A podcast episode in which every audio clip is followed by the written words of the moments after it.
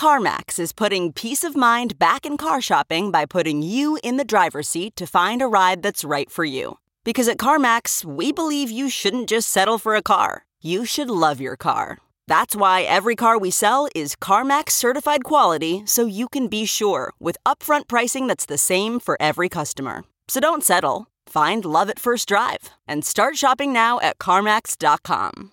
CarMax, the way car buying should be.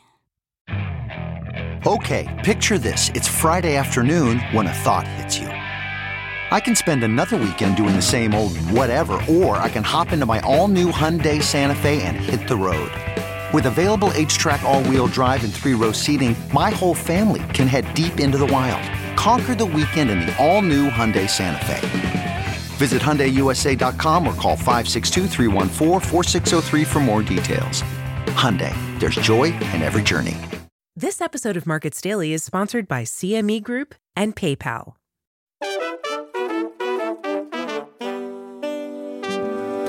It's Friday, November 17th, 2023, and this is Markets Daily from Coindesk. My name is Noelle Acheson, Coindesk collaborator and author of the Crypto's Macro Now newsletter on Substack. On today's show, we're talking about consumer signals, energy prices, market moves, ETFs, and more. So you don't miss an episode, be sure to follow the podcast on your platform of choice and turn on notifications. Just a reminder Coindesk is a news source and does not provide investment advice. Now, a markets roundup. Crypto markets are looking weak today as traders catch their breath after a pretty active week. According to Coindesk indices, at 9 a.m. Eastern Time this morning, Bitcoin was down 1.3% over the past 24 hours, trading at $36,372.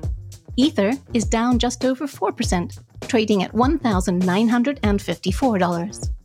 Elsewhere, Solana and Polygon are down 8%, Avalanche is down 7%, Chainlink down 6%. Dogecoin is bucking the trend with a 4% rise, possibly because it seems we are literally sending Dogecoin to the moon. Apparently, a physical Dogecoin will be on a lunar lander scheduled to take off next month. Let it never be said that the crypto community doesn't have a sense of humor. In macro indicators, I want to bring up Walmart's Q3 results.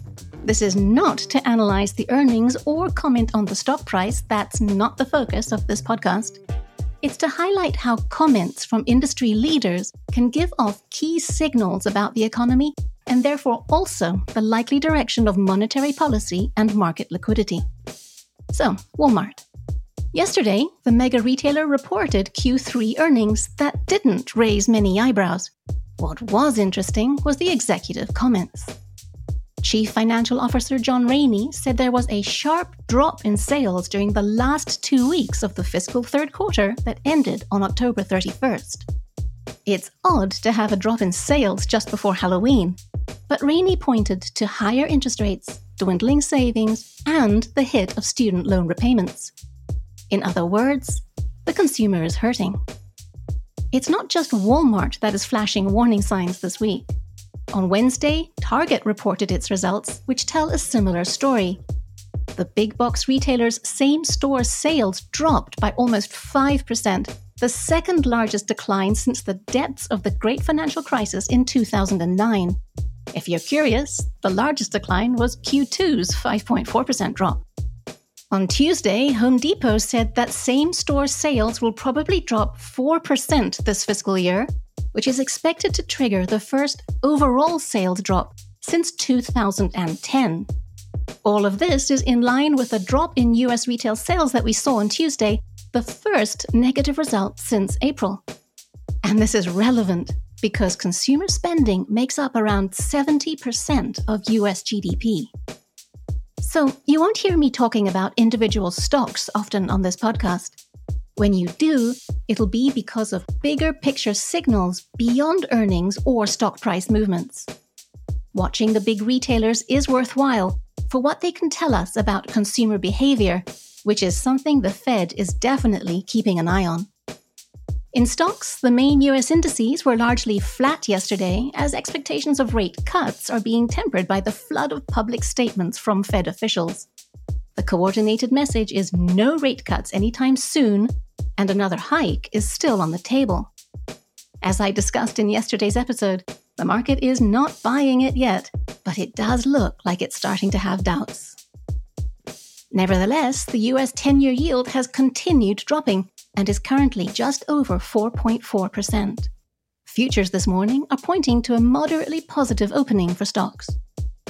In Europe, sentiment was weak yesterday, with the FTSE 100 losing 1% and the Eurostoxx 600 down 7 tenths.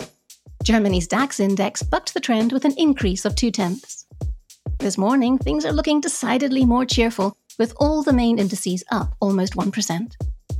In Asia, a sharp drop in Alibaba and mounting concerns about China's economic growth dragged the Hang Seng Index down more than 2% today. The Shanghai Composite Index was more resilient, closing slightly higher, while Japan's Nikkei Index climbed almost half a percent.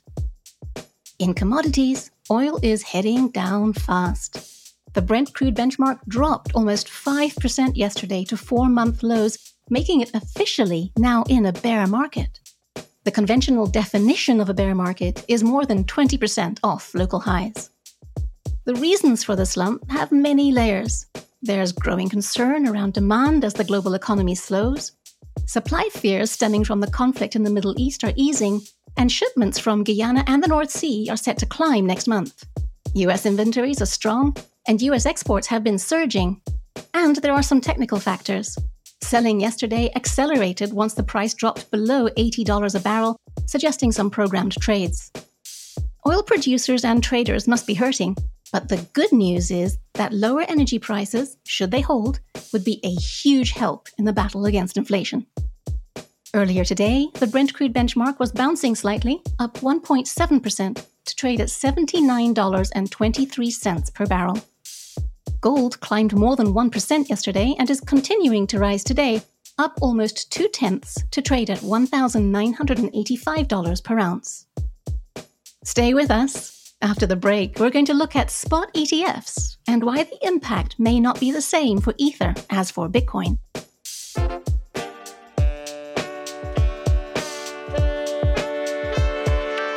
CME Group cryptocurrency futures and options provide market leading liquidity for Bitcoin and Ether trading.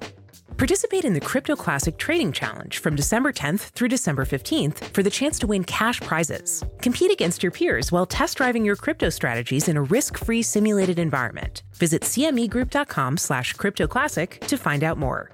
This communication is not directed to investors of any specific jurisdiction or to recipients based in jurisdictions in which distribution is not permitted. It cannot be considered investment advice or results of market experience. Past results are not indicative of future performance. Trading derivatives products involves the risk of loss. Please consider it carefully. Full disclaimer included in show notes.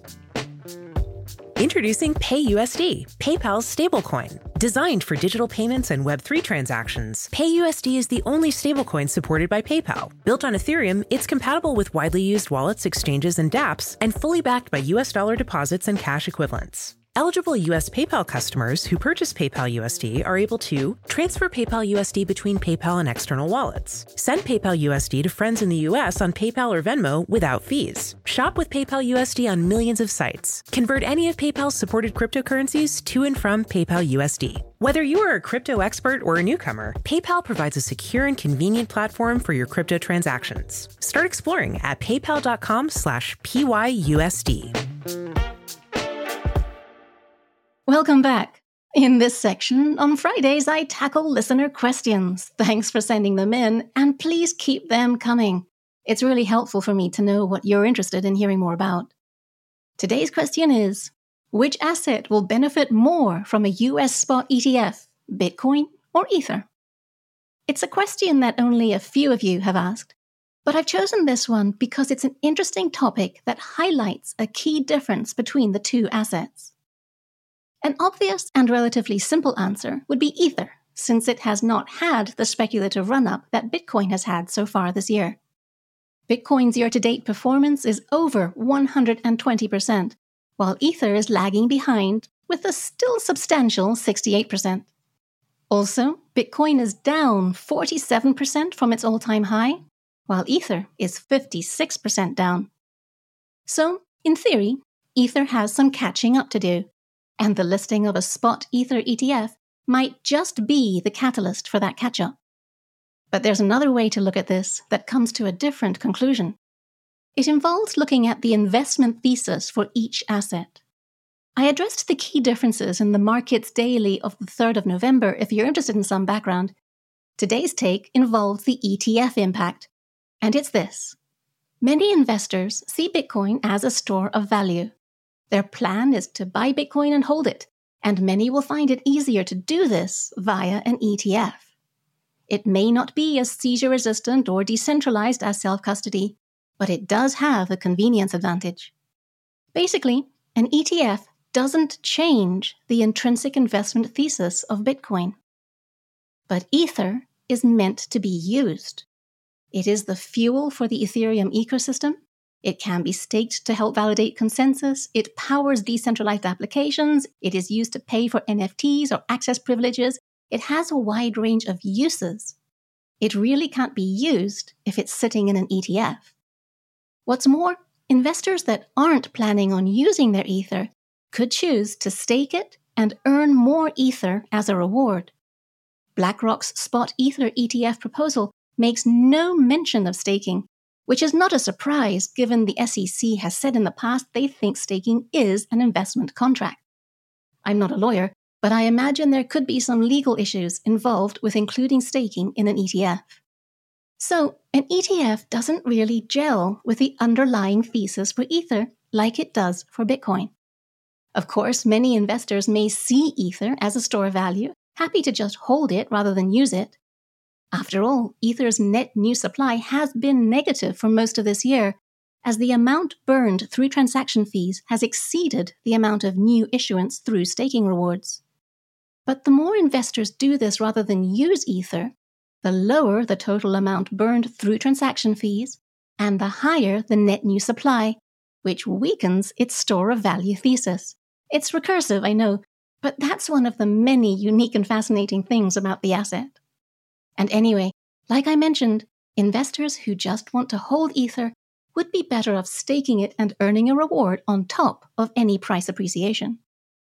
So, a spot ETF would probably be good for the price of Ether in that it would enable registered advisors to offer it to clients, and Ether would become accessible to a wider range of institutions, and many investors are unfortunately still unaware that Bitcoin and Ether don't have the same characteristics.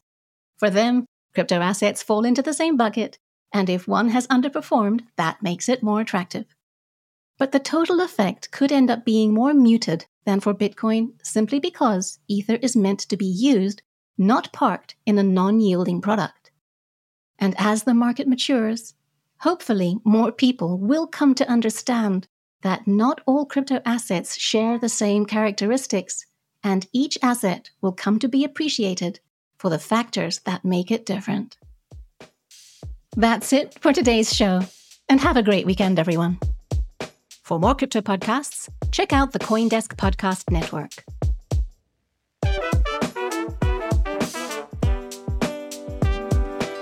You can reach us at podcasts at coindesk.com, follow us, and if you like the show, please leave us a five star rating on whatever platform you're listening to us on.